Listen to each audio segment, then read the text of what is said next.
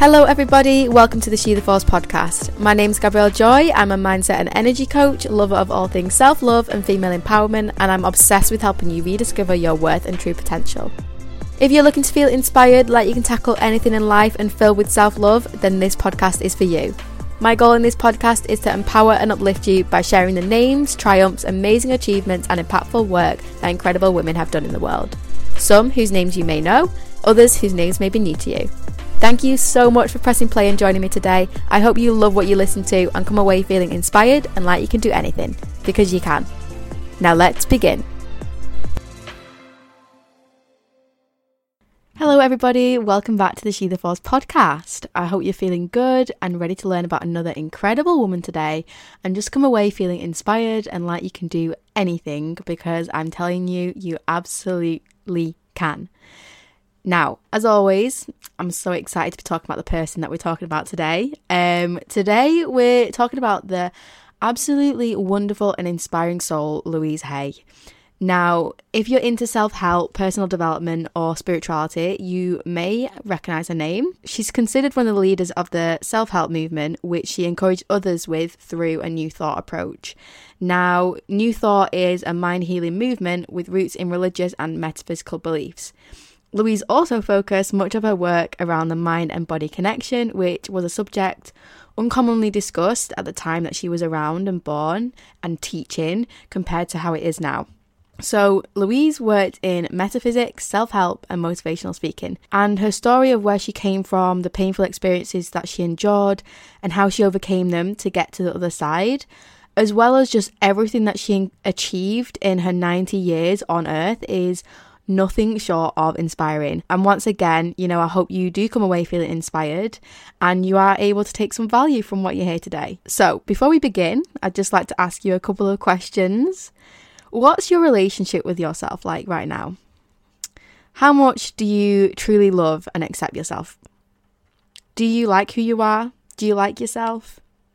Now, I'm asking you these questions because Louise's work was rooted in self love and acceptance. And I hope after listening to this episode, you do come away feeling that little bit more, that little extra bit of love for yourself because you really do deserve to feel good about yourself. Now, let's begin. So, in an interview with someone from the New York Times in 2008, Louise her life story and she revealed her early childhood experiences and the traumatic struggles that she went through. So, Louise Hay, who was actually born Helen Vera Lunney, was born in LA in 1926 to a poverty stricken mother. Now, not long after being born, Louise's mother entered a marriage with a violent man who inflicted abuse on both Louise and her mother. On top of the negative experience she was subjected to in her early life, Louise was also raped by a neighbour at five years old. So it's clear that Louise had an incredibly hard and traumatic upbringing. By 15 years old, Louise dropped out of high school, and at 16, she fell pregnant and gave birth to a daughter who she gave up for adoption as soon as she was born. After her daughter's birth, she moved to Chicago to seek a new life. Now, unfortunately, she didn't get what she'd hoped for from moving there and struggled to make money. So she decided to pack her bags and head to her next stop, which was New York. Now, upon arrival, she changed her name and soon enough she became a successful model. And a few years later, in 1954, she married an English businessman named Andrew Hay, who she was with for 14 years before he cheated on her and left her for another woman. Now, after this, Louise was understandably devastated, and it was around the time that he left her that she found the First Church of Religious Science on 48th Street. Now, the religious science movement, which is also considered science of the mind, is a movement that was established in 1927 by Ernest Holmes. It's a spiritual, philosophical, and metaphysical movement closely linked to the New Thought movement, which focuses on the transformative and healing power of thought. Upon stumbling across the church, Louise began studying New Thought thinkers including Florence Scovel Shinn and Ernest Holmes, both who believed that positive thinking could change and heal people's physical circumstances. Now, and not long after Louise's realization of the power of thought, she continued her studies, which included studying trans- transcendental meditation, and in the early 70s, she became a religious science practitioner. In this role, she frequently ran workshops, which she became a popular leader of, and she also led people in spoken affirmations. Now, Louise was an avid speaker on the power of affirmations, which she believed could help cure people of their illnesses. So, if you are into self help and personal development, it is likely that you've heard of affirmations before and the power that they can hold when used correctly, and you may even use them yourself. Now, affirmations are simply carefully crafted statements or declarations that are aimed to affirm something positive. And within the New Thought movement, they're considered a practice of positive thinking and self empowerment with the belief that a positive mental attitude supported by affirmations will achieve success in anything. Now, that's not to say you can look at yourself in the mirror one morning and say, I'm a sexy millionaire, and that becomes your reality. For affirmations to truly work and be effective, they need to be stated to yourself, either out loud, in your head, or written down, and repeated on a regular basis. Now, I won't go into too much detail around the process of creating effective affirmations. However, it is important that affirmations are carefully crafted around your own experience and desires, as well as being in the present tense, positive, and specific. If you would like to know more about creating powerful and effective affirmations, specifically for an area in your life that you want to improve on, just a little plug in there. Um, I do offer mindset coaching sessions in which we can create affirmations together to help guide you towards your growth. Um, if you are interested in that, you can drop me a message on my Instagram, which is just she the force. So back to our queen, Louise. She was out there thriving in the early 70s as a practitioner.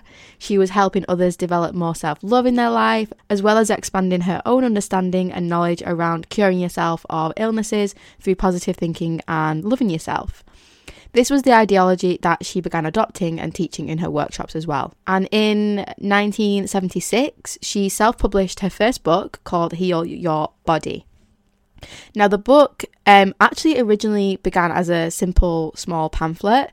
Um, it was self published by her, and it's a simple A to Z guide which highlights the mental and emotional causes for physical illnesses.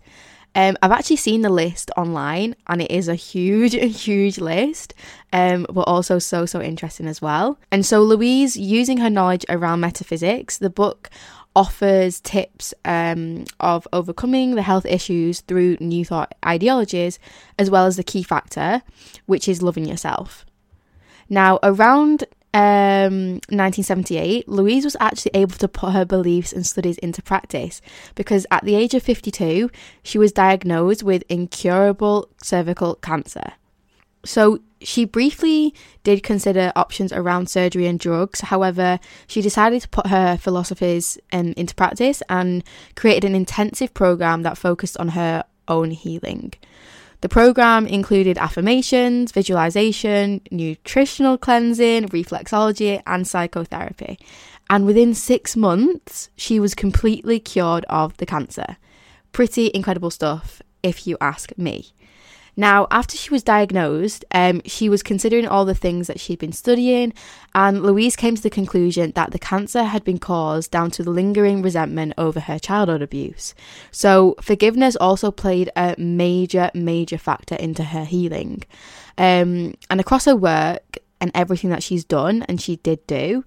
She also talks a lot about the healing powers of forgiveness and how a state of non forgiveness doesn't necessarily harm the other person, but it destroys some parts within ourselves. A quote that I actually really like from her is It's foolish to punish ourselves in the present because someone punished us in the past. I think it's so easy to hold a grudge nowadays, and I actually feel like it's almost a normalized thing. But this quote definitely makes you reconsider and reflect on anything that you're holding on to, which may be dragging you down. Um, Louise also once said, If you think of someone who has harmed you in the past, send them love and compassion and release them and dismiss the thought. Now, of course, it can be easier said than done, especially when our ego sometimes might get in the way of us being the bigger person and forgiving them and moving on. But remember that our souls are the source of pure love and compassion, and our souls want to express infinite love. So, honestly, I think Louise's own story of love, compassion, and healing is such an inspiring testament of the power of forgiveness and, you know, of the infinite love that we have within us. Like it really is there within all of us. All we need to do is kind of, you know, slow down, listen to it, and really kind of strengthen it. Anyway, so Louise continued to develop her teachings, and a couple of years later, in 1984, she published another book called You Can Heal Your Life, in which she explains how limiting beliefs and ideas can often lead to the onset of illness. Paired with her own knowledge and experience of curing herself from cancer, the book's key message is if we are willing to do the mental work, almost anything can be healed. And at the book's core, it offers an empowering reminder that we are all our own healers and we all have the ability to improve the quality of our life. Now, the book's reception was such a huge success and it remained on the New York Times bestseller list for 13 weeks, with many people adopting her ideas into their own lives and continuing to do so as well. So, in the following years, Louise just continued to thrive and inspire and help millions around the globe. And in 1985, she set up Hayride, which was a support group to help the patients and families of those with HIV and AIDS. In 1987, she opened her own publishing company, Hay House, which continues to thrive now. And a year later, after that, she also made an appearance on the Oprah Winfrey Show. And after that interview, the book You Can Heal Your Life made a return as the New York Times bestseller, which I don't think had ever happened before. Now, over the next few years, achievements and milestones continue to come for her if I spoke about all the achievements that she achieved in the following years and for her whole, you know, 90 years of life, um, I could be here all day. so I will speak on just a couple more of her notable achievements, um, which include receiving an honorary doctorate of divinity degree from Religious Science International in California, in 2005, she set up Hay House Radio, which is described as a radio station for your soul. Three years after that, her book, You Can Heal Your Life, hit a whopping 35 million copies sold. And in an article by the New York Times, Louise was described as the queen of the new age. Are we even surprised by that? it's fair to see why. More milestones and publications continue to come, including an adult colouring book filled with positive affirmations that she published. Um, and yeah, over the following year, she continued to just share more amazing content and value around, you know, the healing powers of ourselves and also the importance of loving ourselves. And like I said, at the core of everything that she created was love and compassion, which I just absolutely adore. Louise continued sharing her work right up until 2017 when she died at the grand, grand age of 90 years old.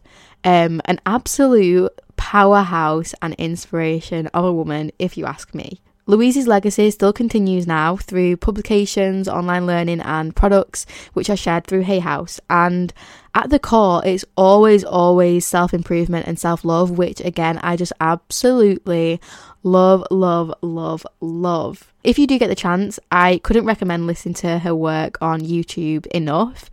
Not only is it inspirational and motivational, but she also just has such a sweet, nurturing soul, and her voice is also really, really calming.